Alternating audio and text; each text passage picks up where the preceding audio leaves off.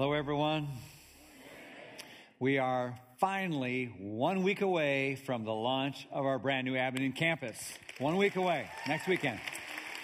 And uh, a lot of them are joining us today. They're over there kind of having like a practice service, like a dry run. We call it a soft launch. So a bunch of them are there. So we want you to know, Abingdon people, the rest of the campuses, we love you. We are grateful for you. We can't wait to see what happens. I want to make sure we get that this is like all of us, not just those people that are going to do Abingdon, like all campuses. This, there's something really important, especially in these last six days. If I could just call us all together as, as a whole mountain church, would you uh, please devote yourself and take seriously an ask to do two things? Uh, would you please, all of us, Edgewood, Bel Air, Mountain Road, and the Abingdon campuses, um, would you pray? Let's pray. Would you pray? I would love it if you would commit to try your best to pray every day for the launch of this campus. Launch.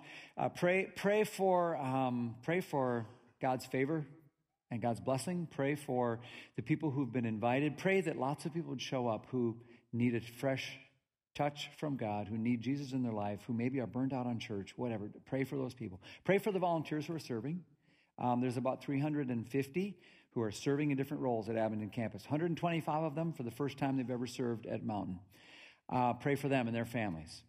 Um, pray for the technology. Pray, pray that as impressive as the building is, everyone will know it's all about Jesus. Just pray about that. Okay? Second, um, and I, I, say this all the time, some of you don't take me seriously. I'm telling you, would you, would, what if everyone invited someone for next week? Just imagine what God might do with that. Now, you don't have to be going to the Abingdon campus. If you are, obviously invite people, get them there, especially, you know, anyone who doesn't have a church home. But I, yesterday I saw a guy said, hey, uh, you ought to go to our new Abingdon campus. He says, well, I live in Cecil County. He's like, doesn't matter. Well, whatever. You know, invite them to whatever campus you're near and, or invite them to our At the Movies series, which starts next weekend. There's a lot of just, I just believe if we'll pray and we'll put ourselves out there a little bit and invite, I think God's going to do something, and, and we just leave it up to Him. Okay? So that's where we are. Hey, we're all um, watching the news, obviously, and uh, we have um, our minds and hearts kind of anxiously uh, watching to see what happens with Irma and all. Um, we have some folks joining us. I just met some here uh, who have been evacuated and are joining us here. We have several online who are joining us right now uh, from Central Florida and other places, uh, uh worshiping with us today. Wherever you are, hold up in a center or with family, we want to welcome you as well. But it just seemed important before we dove into the message. It just feels like a time where we just need to pray together uh, about everything. Uh, do you, does that sound right to you too? Let's let's do that. So just all of our campuses online, wherever you are, and uh, would you just join with the people around you? Let's go to God in prayer uh, uh, today.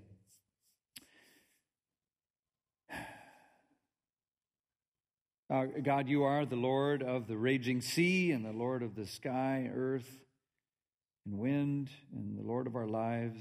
Your word says that you reach down from on high and took me out of the deep waters and rescued me. And I, I, I think those words are probably words that are so important for people uh, who have been so drastically or, or, or are about to be so drastically affected. In Texas and Louisiana, especially, we think of the devastation of Harvey, and we know that you care in special ways about anyone who's displaced or whose homes or lives are upset. And so, for those who have had so much already rain down on them, we ask you to bring showers of your blessing and your favor and grace on them as they rebuild and recover. We pray for all those who are in the path of Irma already or maybe about to be affected by it, evacuating, houses gone, businesses in question, people frightened families separated, waiting to see what happens with these fierce winds. God, we do ask for your mercy. We ask you to divert Irma's path or lessen its strength in the same way that Jesus calmed a storm so many years ago. We, we pray, Lord, that you would use this storm, whatever happens, as a way of drawing many people to yourself. Through the strength and might of it, might people turn to your strength and might. Through the circumstances of upheaval or fear, God, we ask you to use Irma for your purposes in the lives of many people. And then guide us here at Mountain and all your people everywhere and churches everywhere that we would just truly be the church and do what we do and we're at our best and make you look good. And Lord, also on this weekend and in these next few days, when we remember the destruction of 9 11, it's just yet another way that we see how much our world and the whole planet needs you. A reminder of how all creation seems to be groaning for redemption. And so we pray for peace and calm, not just in weather fronts, but on the human front. We pray for peace and calm between nations, between races, between political parties, between people in our communities and in our own homes. And Lord, I know that there are so many listening right now and praying here that have something of a storm brewing inside our own hearts. We're upset and worried or fearful about so many things. So, right now, Lord, we welcome Jesus, who calms any storm and who alone can bring the peace we desperately seek. And we pray these things through him and in his name. Amen. Amen. Okay. Uh, so, school's back in session. Who's pretty fired up about that? Yeah, a lot of moms and dads got their hands up in the air. Yeah, some kids, that's good. What that means is that for many people, vacation season is a little bit past, but listen to what I'm about to tell you because I'm going to give you a vacation destination that is going to blow your socks off. I promise it's where you're going to want to go next year on your vacation. So get ready to write a few things down so you don't miss it. This is where you want to go. First of all, you go to Minneapolis and then you go west on Highway 12 about an hour and a half to a little town called Darwin, Minnesota, population 347. And then take County Road 14 to the south and it will take, it just aim to the water tower. And when you get to the water tower, right next to the water tower, there it is. It is one of Minnesota's cultural prizes. It is something that people travel the world to see. You all know what I'm talking about. It is the world's largest ball of twine. There it is, Darwin, Minnesota. And it sits enshrined in a little gazebo with plexiglass that's a little stained. You can't, you have to get in close to see it, but you can smell it. It's amazing. It's a treasure. It's where you're going to want to go next year to the Ball of Twine in Minnesota. It all started in 1950. Francis Johnson apparently didn't know how, what to do with himself through the long, cold Minnesota winter and it was before Netflix. So he goes to his basement, he starts making a little ball of twine, and he does it the next day, and he starts doing it every day for hours for years. And 29 years later, that ball of twine is 12 foot tall and weighs about 19 tons. All right? Excuse me, nine tons. Oh, only nine tons.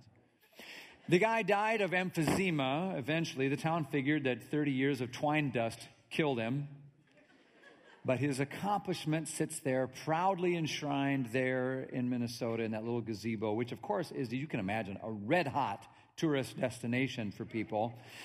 If you haven't heard the song by Weird Al Yankovic about the family that goes to visit the Ball of Twine, you can also catch that on my Facebook page, which I posted this week. Which itself, the song is uh, also a cultural, classy piece of art, like the Ball of Yarn uh, Twine is. So there's your next vacation spot, folks. That's where you want to go next summer or whenever you can. Try to go in August because that's when Twine Ball days are. Be sure to stop by the Twine Ball Museum and the Twine Ball gift shop. Pick up a little. Um, twine ball keychain for yourself or a little miniature replica twine ball and pick up a twine ball postcard, which looks like this, by the way. And I love the words. It says, Greetings from the twine ball. Wish you were here. Imagine how jealous your friends will be when they get that postcard from you. When you go off the beaten path, you find those little gems, you know, that you just can't find on the main thoroughfares. And that's what this series has been about, is a chance for us to go to some of the lesser known, less frequently visited places, people, and passages of the Bible off the beaten path. And what we found out is that there are treasures that are way cooler and much more important and valuable than a ball of twine, haven't we? And since it's the last installment of this series, it seemed like it might be a good idea to do a little review. Does that sound like a good idea to you? Some of you uh, are brand new and you weren't here. Some of you have bad memories. Some of you slept through every sermon, whatever. Let's review, okay? Let's take some time. We started out this journey off the beaten path where Luke took us to meet Shiphrah and Puah. Shiphrah and Puah, these two Hebrew midwives, the king had ordered, kill all the Jewish babies. They said, not going to do it. And they just quietly went about their work. And that's how Moses gets born and then raised. And he's the one who begins then the process of delivering God's people which is a good reminder for all of us just to do your jobs, faithful, small, ordinary, everyday things God uses in big ways. And then Rob took us to meet Josiah. And Josiah is a great reminder to blow the dust off our roadmaps, off of our Bibles, and to just remember how precious and life giving God's word really is. And every one of us has to decide whether God's word is actually going to guide your life or not. And then we met Habakkuk, who helps us see how to hold on to faith even when life is really hard. And Pastor Roger Storms was here and shared the story of his son Jeremy and his death. And a reminder of how all of us, like Habakkuk, can have a kind of, I'm going to hold on to God no matter what is going on in my life kind of faith. And then Nathan took us to meet Micaiah, Micaiah ben Imlah, who taught us that sometimes following Jesus means you got to take kind of the road less traveled and you'll be asked to speak up for God and speak truth even when it's unpopular and nobody wants to hear it. And then we met Zephaniah, who came at us with boxing gloves and punched us in the face, as prophets sometimes do, to remind us how serious a matter it is when we stray from God when we disobey God and go our own way, and how desperate He is to get us back, and that it's never too late for any of us to make a U turn. And then last week, Luke took us to Jael and Deborah, helped us see that in a world that's chaotic and crazy and violent, and when life is all upset, people really need God more than ever. And they need someone to lead them to God, and they need, they need God. And that brings us to today when we're going to meet a little known fella from the Bible. And I'll say I've always felt drawn to this guy. And the reason I think is obvious. Uh, number one, he likes to go out in the snow, and so do I. His name is Ben, so is mine. And he apparently hates cats. Before we get a chance to meet him, let me give you a little background. All right? We're going to that time in Israel's history when David is king.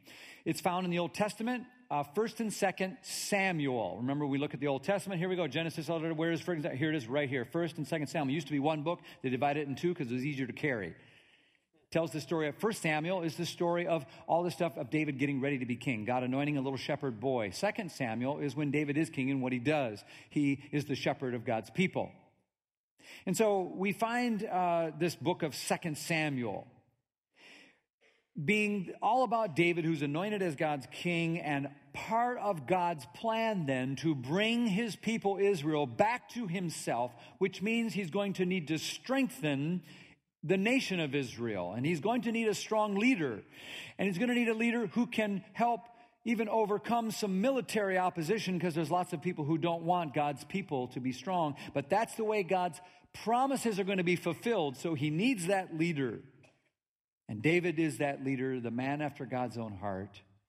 First thing he does is gather a bunch of folk and they go into Jerusalem and they take the city back. And God's plan begins to unfold. That's why they still call it the city of David. But all these conquests and all this great kingdom building as fulfilling God's plans, the Bible makes it clear David didn't do any of it alone. He had around him a tough and loyal band of brothers who fought with him and fought for him because they knew that's how they could advance God's purposes. First Chronicles 11 tells about some of these guys. They were the chiefs of David's mighty men. And they, together with all Israel, gave his kingship strong support to extend it over the whole land as the Lord had promised. And then this is the list of David's mighty men. It goes on to list their names. But isn't that an awesome name? The mighty men of David. Isn't that awesome? I love that, you know, mighty men. Now, what's interesting to remember is they didn't start out that way as a noble, great, stately group of mighty men. They started out as a bunch of pretty rough, pathetic sounding guys. Because you got to remember, David himself didn't start out like a great big regal king, stately and established. He started out like a little punk, a little runt on the run for his life in a desperate situation. Right? King, he's, he's anointed as king, but King Saul's on the throne, and King Saul's trying to kill him, chasing him around the countryside, trying to throw a spear at him. At one point, David's hiding out in caves. Another time, he has to act insane. He's drooling down his beard and he's scratching the walls to make everyone think he's crazy so he can get away with his life. This is David. He's, he's not some established, distinguished king. He's just a scrambling desperado that God is called to serve. So in 1 Samuel 21, he's literally hiding out in a cave, running for his life. I think of like Saddam Hussein, if you remember those days of him hiding out in a cave. That's what I picture. And then slowly, his brothers and his family and a bunch of guys start gathering and swelling around David, saying, Wait, we're going to rise up and get the king, get, get David on the throne. But listen now to what kind of guys start gathering around David. 1 Samuel chapter 22, verse 1. All those who were in distress, or in debt or discontented gathered around him and he became their leader. About 400 men with him. In other words, a bunch of guys you don't even want really dating your daughter say, We got nothing better to do, we got nothing to lose. David, you're the leader, let's go. And they start gathering these misfits and these rogue, vagrant, rabble rouser dropouts. And these, then, out of that 400, some of them rise to the top. And over time, they become these experienced, valiant, noble fighters and leaders and righteous warriors for God. And the cream of the crop, the Navy SEALs, the special operative forces among them, become the mighty men. And some shine even among the mighty men. And that's what we're going to talk about today. They were super loyal, courageous, and they do all these amazing feats. But really, they're just tenacious and courageous, and then God shows up and does supernatural stuff through them. They're also extremely loyal to God's plan and to David. One time, David was uh, in a cave and um, he's kind of thirsty, and he just says a throwaway remark. He says, Man, what I wouldn't give for a drink of water from that old well in Bethlehem. Well, Bethlehem at the time was garrisoned and protected and occupied by the Philistines, the enemy army. But his men were so loyal and loved him so much. You know what they did that night? In the cover of darkness, they went and they broke through Philistine lines and went to that well in Bethlehem, drew up water, and brought it back in a flask to him and offered it at risk of their own lives. And David was so touched and humbled by that and their expression of love and support. He couldn't even drink it. He poured it out on the ground as a, as a way of saying thank you. And this is something of the nature of these mighty men. And we come to the end of David's life then. Second Samuel tells about the end of his life and some of David's last words, but before the writer leaves us, he says, Wait, we must have a ceremony to honor and remember all of the amazing mighty men who made all this possible. And so he lists them all, and you can read them in your Bible, like 37 of them listed there. And uh, you have crazy names to us Josheb Shebeth, and uh, Eleazar, and Shammai, and Abishai, and a whole bunch of other crazy names. And then one of the top guys who loved to go out in the snow, apparently hated cats, and whose name was Ben. Well, sort of, actually. Let's look. 2 Samuel 23 20. Benaiah. Everybody say Benaiah? We could call him Ben if we wanted, couldn't we? Son of Jehoiada, a valiant fighter from Kabzeel, performed great exploits. I want that on my tombstone, somebody. Ben performed great exploits. Like what? His heroic deeds included striking down Moab's two mightiest warriors. And he went down into a pit on a snowy day and killed a lion. Is a bad dude. Next verse. And he struck down a huge Egyptian Although the Egyptian had a spear in his hand, Benaiah went against him with only a little club. He wrenched the spear from the Egyptian's hand and killed him with it. This is like junior higher boys would like this part of the Bible. I mean, this is like UFC fighting great stuff. And that's Benaiah. What an amazing guy. To help you get a picture of that scene right there and what kind of guy Benaiah was, here's a picture of me uh, with Kerry O'Neill. Now, Kerry was a professional basketball player. He was here to speak for an FCA banquet here at Mountain, and I'm pretty tall. And but I only come up to about his shoulder. He's like seven feet. The Egyptian guy would have been taller and Kerry's a skinny little dude. So take him out of his suit, put him in an Egyptian warrior thing, and, and make him about 350 pounds. You can kind of picture, maybe look more like this is what, what Benaiah was, was up against. And the Bible says all he had was a little club. I did a little work on that. The Hebrew word actually means twig or little stick. It's the same word like if, um, if a parent was going to discipline a child, like a little switch. So you got some 350 pound Egyptian who's mad as heck with a spear. He's seven and a half feet tall. He's charging toward you, ah, wants to kill you with a long spear. You've got a yardstick. But you're tenacious and courageous and believe God's going to help you. And somehow, some little ninja God move, I don't know what he does, he gets the thing, and he kills him, and we're still talking about it today. That's Benaiah. That's amazing. Next verse, 22, says this. Such were the exploits of Benaiah, son of Jehoiada. Deeds like these made him as famous as the three mightiest warriors. He was held in greater honor than any of the 30, but he was not included among the three.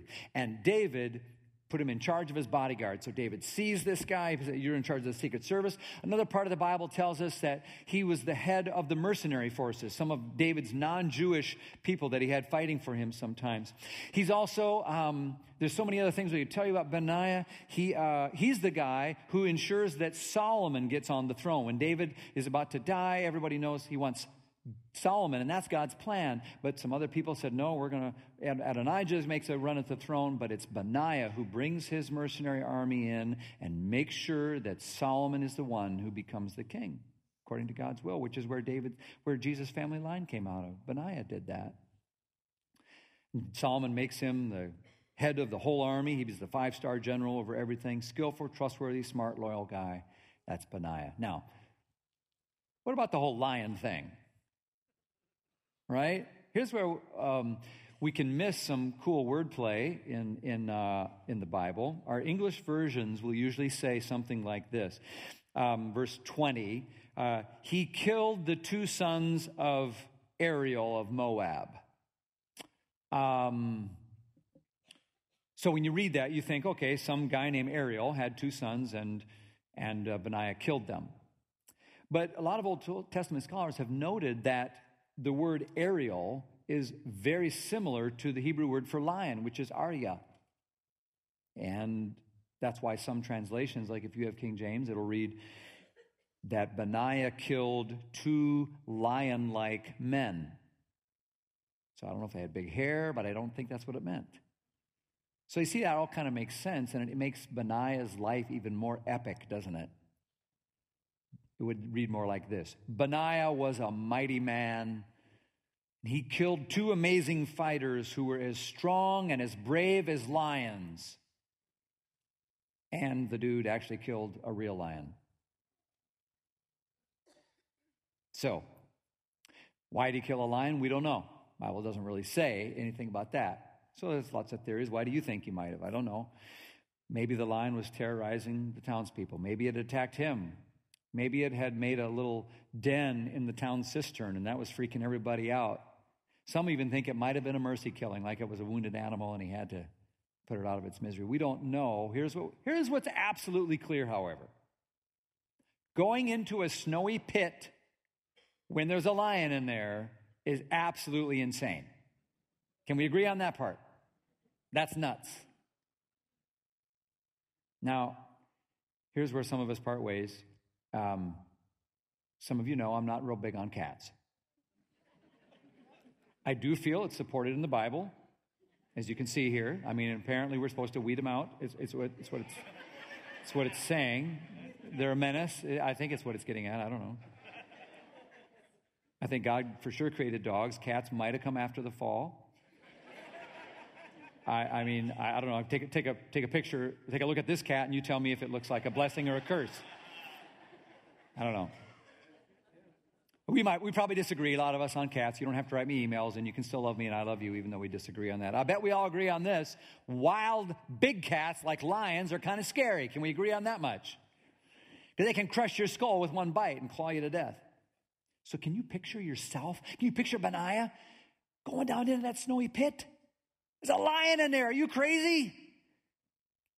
Prowling and growling.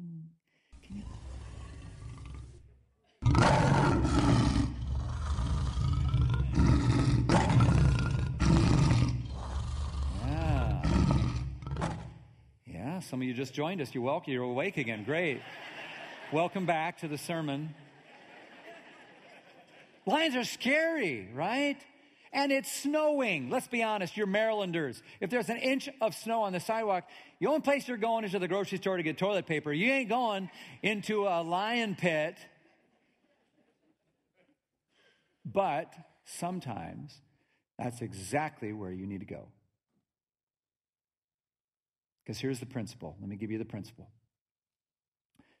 The path to God's plan for your life and the path to your best potential, who you're really meant to be, usually runs straight through fear. There's a place where you are, and there's a place where God wants you to be, where you need and could be. But that path goes right through fear. You got to face the lion. You got to go into the snowy pit. Or you'll never get where God wants you to be and where you need to be. So you might as well start thinking about what your lion is and what you're going to do about it.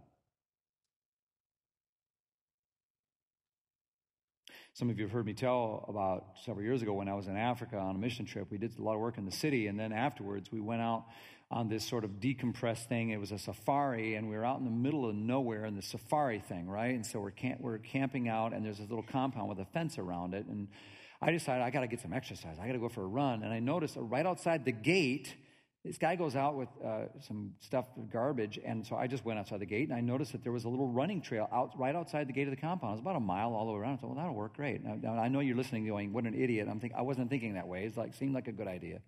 So here I am running outside the gate in the middle of the, yeah, what is that? Thank you. Yeah, Masai Mara. And as I'm coming around a, a corner at one of the corners of the compound, there in this thicket of growth is a large wild cat. I don't even know what it was a cougar, jaguar, lion, whatever it was, about the size of a black lab, sitting there looking at me, you know, the way cats do.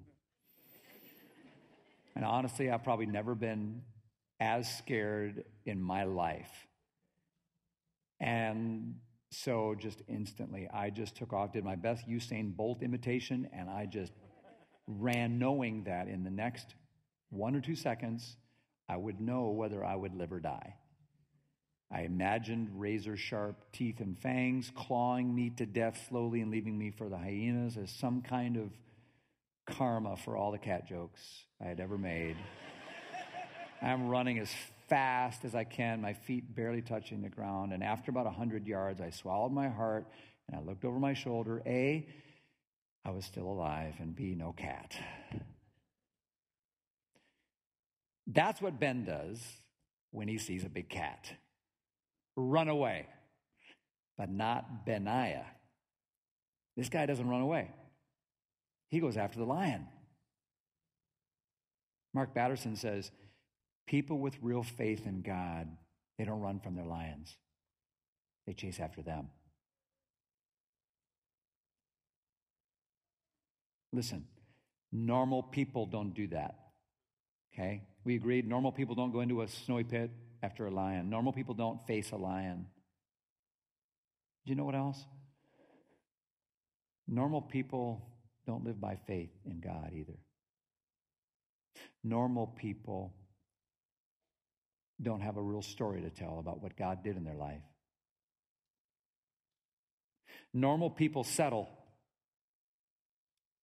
Normal people have excuses, and they have lots of fears that dominate their life, and they have lots of regrets. And normal people pray tame, safe, little predictable prayers to a tame, safe, predictable God so that nothing upsets their tame, safe, predictable life. That's why the pathway to where you need to be is on the other side of some of your fears, and you just got to go through a cave with a, a little lion in it to get there. It's called growth. It's called trust. It's called faith. It's called change. It's what the Christian life is meant to be. So, what about you? What are you afraid of? Can you, can you name the lion?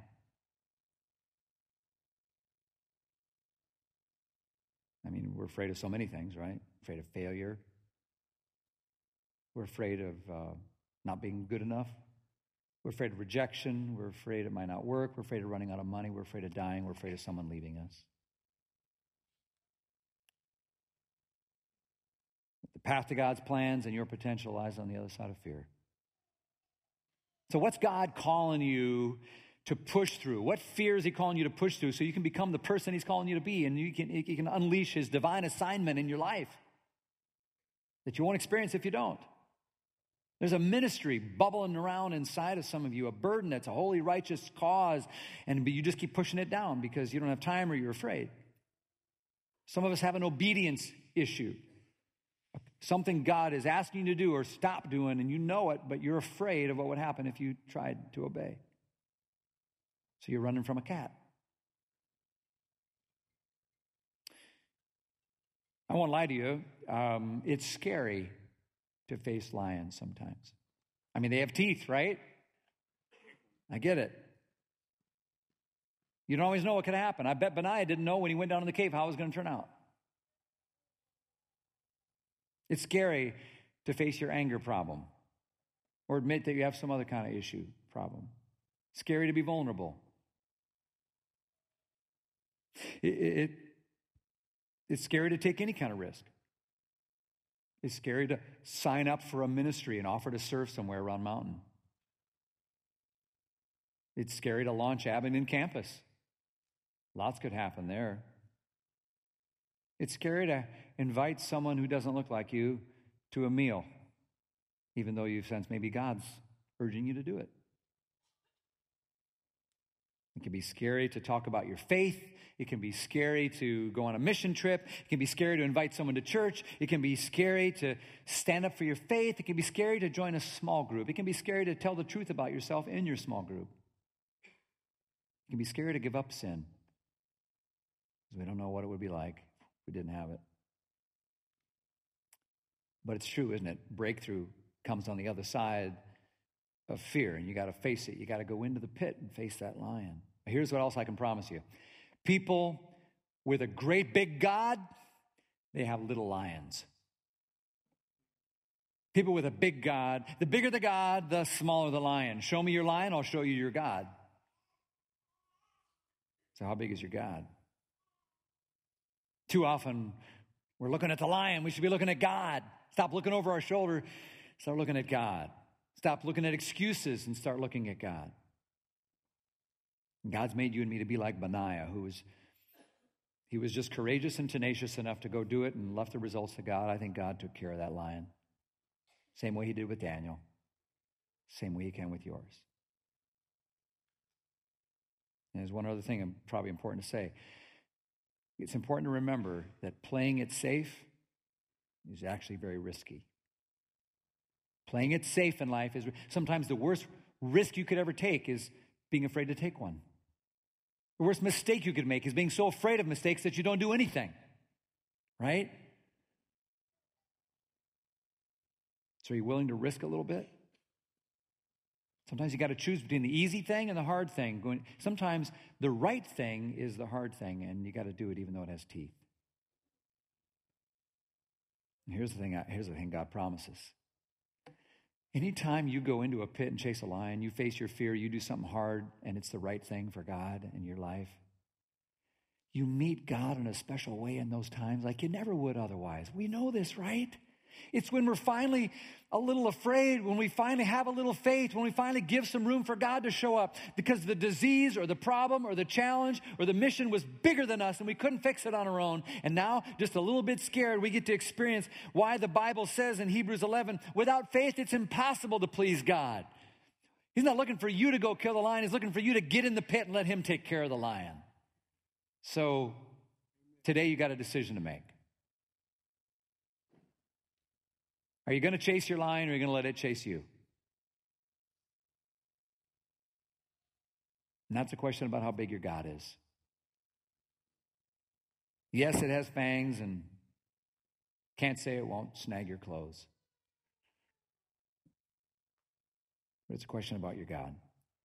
The bigger your God, the bigger your God, the smaller your lion. So, I leave you with this Ephesians chapter 3, verse 20 and 21. Now to him, all glory to God, who is able to do anything through his mighty power. Who's mighty? David's mighty men? No, you know, God is mighty. Through his mighty power, it's at work within us to accomplish infinitely more than we could ever ask or imagine. Glory to him in the church and in Christ Jesus through all generations, forever and ever. Amen. God, help us to be lion chasers, to see you as bigger than any fear, and to arrive at the place that you want us to be and we long to be because we got off of the beaten path of what's normal and started following you in faith. And all of God's people said, Amen. Amen.